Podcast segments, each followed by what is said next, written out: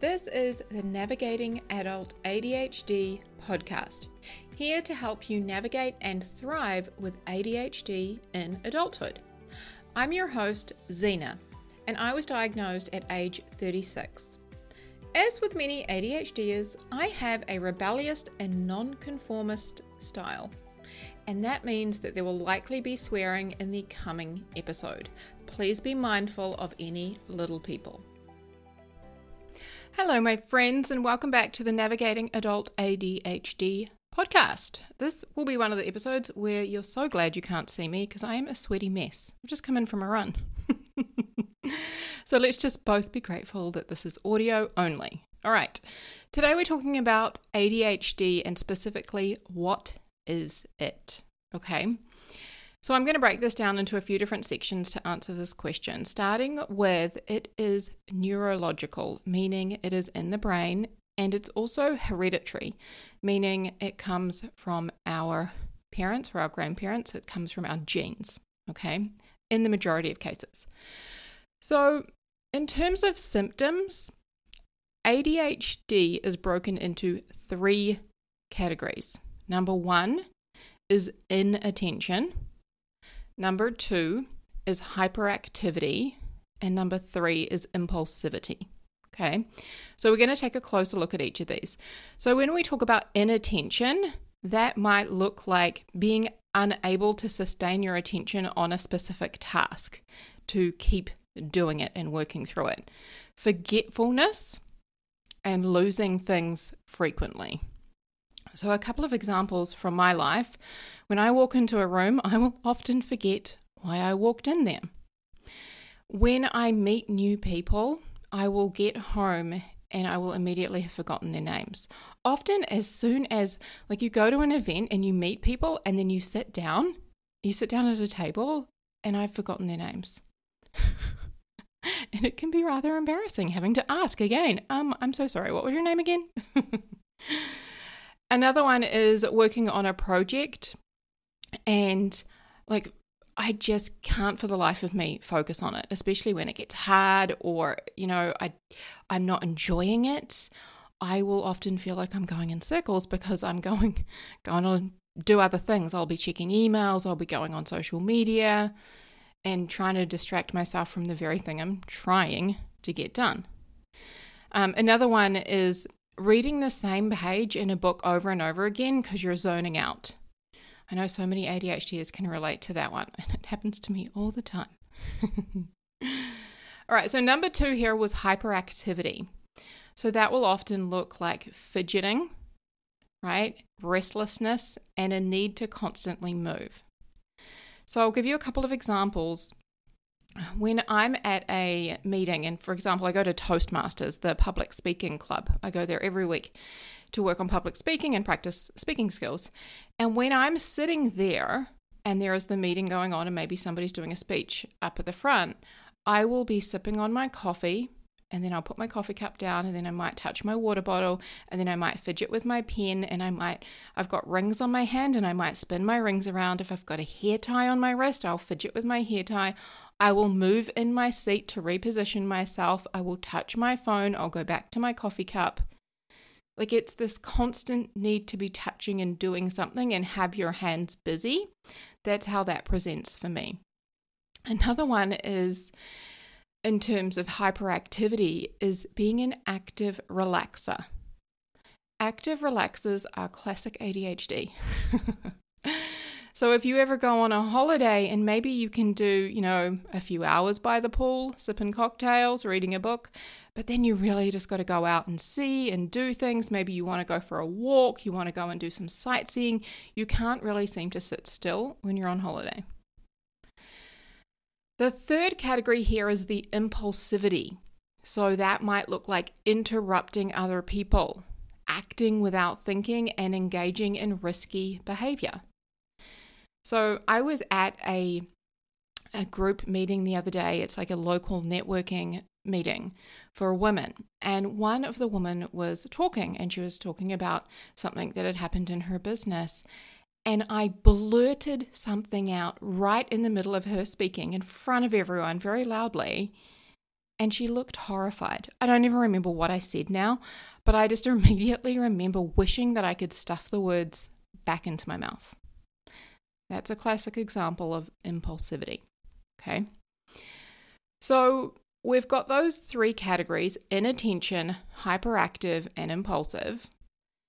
And then there are the subtypes of ADHD. Okay. So you will be either mostly inattentive, which was what they used to refer to as ADD, attention deficit disorder, and now there's just one name. Okay, so that's being faded out. And to be more inclusive with how it actually present, presents, it is now referred to as ADHD. Okay, so you will be either mostly inattentive or mostly hyperactive and impulsive type, or a combination of all of those. Okay, so you'll have symptoms from both the inattentive, the hyperactive, and the impulsive club. Okay, that's me. I'm a combined. I'm I'm all of the clubs. okay. Something else that is incredibly important to know when we talk about ADHD is the spectrum. It is a spectrum disorder. So, in order to better explain this, I want you to picture the color dark green in your mind. And I want you to picture it so dark that you can't tell if it's dark green or is it maybe even black. Okay? Now I want you to imagine in your mind the palest shade of green possible, the lightest shade of green. And it's so light that you can't tell if maybe it's almost yellow or is it even more white than it is green. And now imagine all the different shades of green in between those two, in between dark green and the pale, pale green. That is a spectrum, okay? From pale green, all the different shades up to dark, dark green. Okay, so we may have severe symptoms in one area, and that may be at the dark green end of the spectrum, and then we may have very little to no symptoms in another area, and that'll be down the pale green end of the spectrum. Okay? And this spectrum of symptoms is different for every single human who has ADHD. That is why it can look so different in all the different humans, right? So, everyone with ADHD will have varying degrees of symptoms. Some people may not have any issues in a specific area and they find themselves really struggling struggling in another area. So I want to give you an example of this. While not all people with ADHD struggle with organization, okay, meaning they don't have difficulty maintaining order and cleanliness, it is a common symptom for many, okay? So I have heard from many ADHDers who have a messy or, in their words, out of control house. Might have a kitchen with stuff, you know, covering every single surface with groceries that haven't been put away and dishes that are piling up. They'll have laundry piled up, possibly in the lounge, you know, on the sofa and just overflowing in the washing basket. Now, I myself am on the low end of that spectrum with organization and maintaining order. I don't really have much of a problem there. However, I recently discovered a concept of the, the concept of time blindness, which I cannot wait to share with you in an upcoming episode. So, time blindness is an inability to, or an yeah, an inability, I think, to estimate how long a task is going to take you. So I have a lot of trouble estimating how long a project or something I'm going to do will take. And although I'm never late to an appointment, I pride myself on being early. What does happen is it leads to me pushing out deadlines, working all hours, and procrastinating and even giving up when I can't see the end in sight on certain tasks. Now, you may be a person who has no issue with that whatsoever. You're like, what? I've never even heard of this. How is that a thing? Right? Or that might be something where you're a, um, a, a nice kind of I'm trying to think of a green, a shade of green, like a plant green. but that's very not helpful because there are so many different shades. So in my office, for example, I've got, I don't know, five or six plants. And one of them is like very pale leaves, another one is super, super dark. And then I've got like this beautiful kind of mid green, right? But for you, time blindness might be something that happens every now and again. It isn't unmanageable. You, you're aware of it. Maybe you've got strategies. Okay. So for me, time blindness is dark, dark green, whereas organization is pale green. Okay. I hope you understand here what I'm I'm meaning by that spectrum. Hence why I wanted to give you the visual.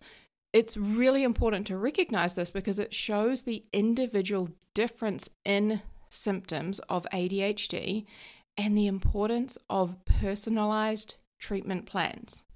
Okay? Which we're going to talk so much more in upcoming episodes. Now, ADHD can have a significant impact on a person's life, including relationships. I know for me, it definitely impacts my friendships.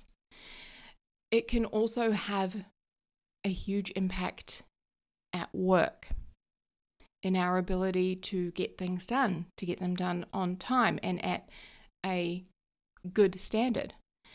It can impact our overall well being.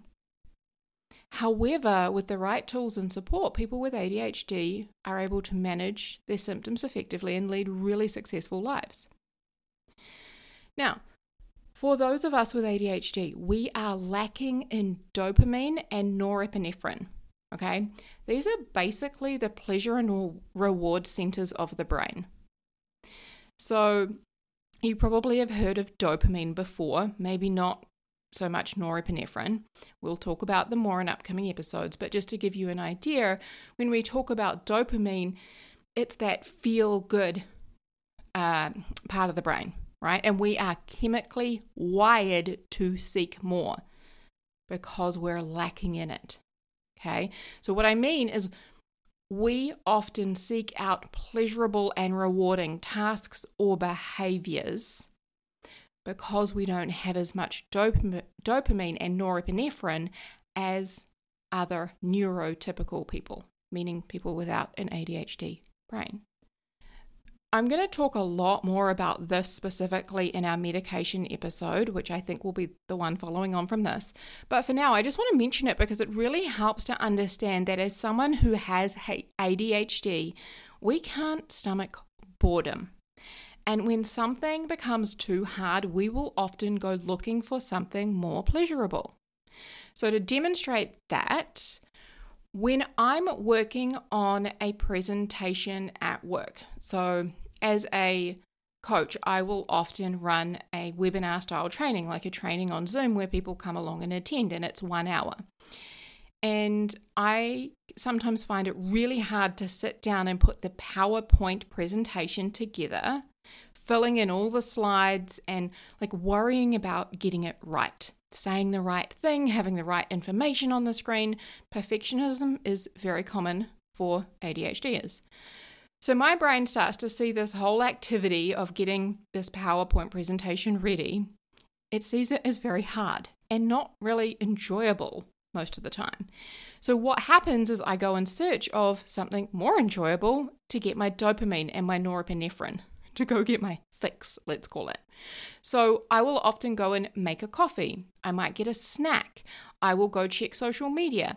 I will go see if any of my friends have sent me a message on Messenger my partner also works from home, so I'll go look for him and see what he's doing, right? It's a distraction.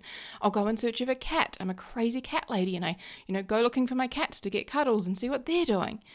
Basically, I'm seeking distraction in the form of something, anything, that is more pleasurable than the task in front of me. Okay, classic ADHD. Now, something I really wanted to mention in this episode is that some of the most brilliant minds and incredibly successful people have or have had ADHD. Okay, so on that list, we have Albert Einstein, Simone Biles, the Olympian, Will Smith, Channing Tatum, and Emma Watson, all actors, actresses, and Bill Gates. Okay, that's just to name a few. You can literally Google it and get so many names. But I just wanted to share that with you. So, in summary, the symptoms of ADHD are broken into three categories. We have inattention, okay, lacking in attention and focus. Then we have hyperactivity, which can be the kind of fidgety moving around a lot. And then we've got impulsive. Then we can be put into a subcategory, which is we're either predominantly inattentive or predominantly hyperactive and impulsive, or we are a combination of both. Okay? Now, it is a spectrum disorder, meaning we all experience symptoms at different levels of severity throughout our lives. And we are lacking in both dopamine and norepinephrine, which are the pleasure and reward centers of the brain. So we are therefore wired to seek out more of that, more pleasure, more reward in our life to boost up those levels. Okay.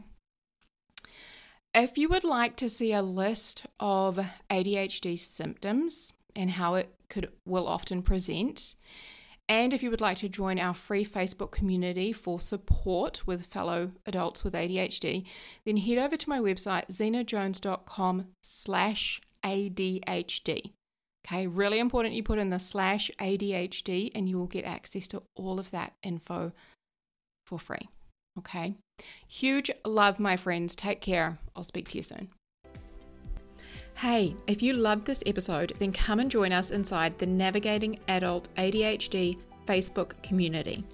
Head over to my website, xenajones.com slash ADHD.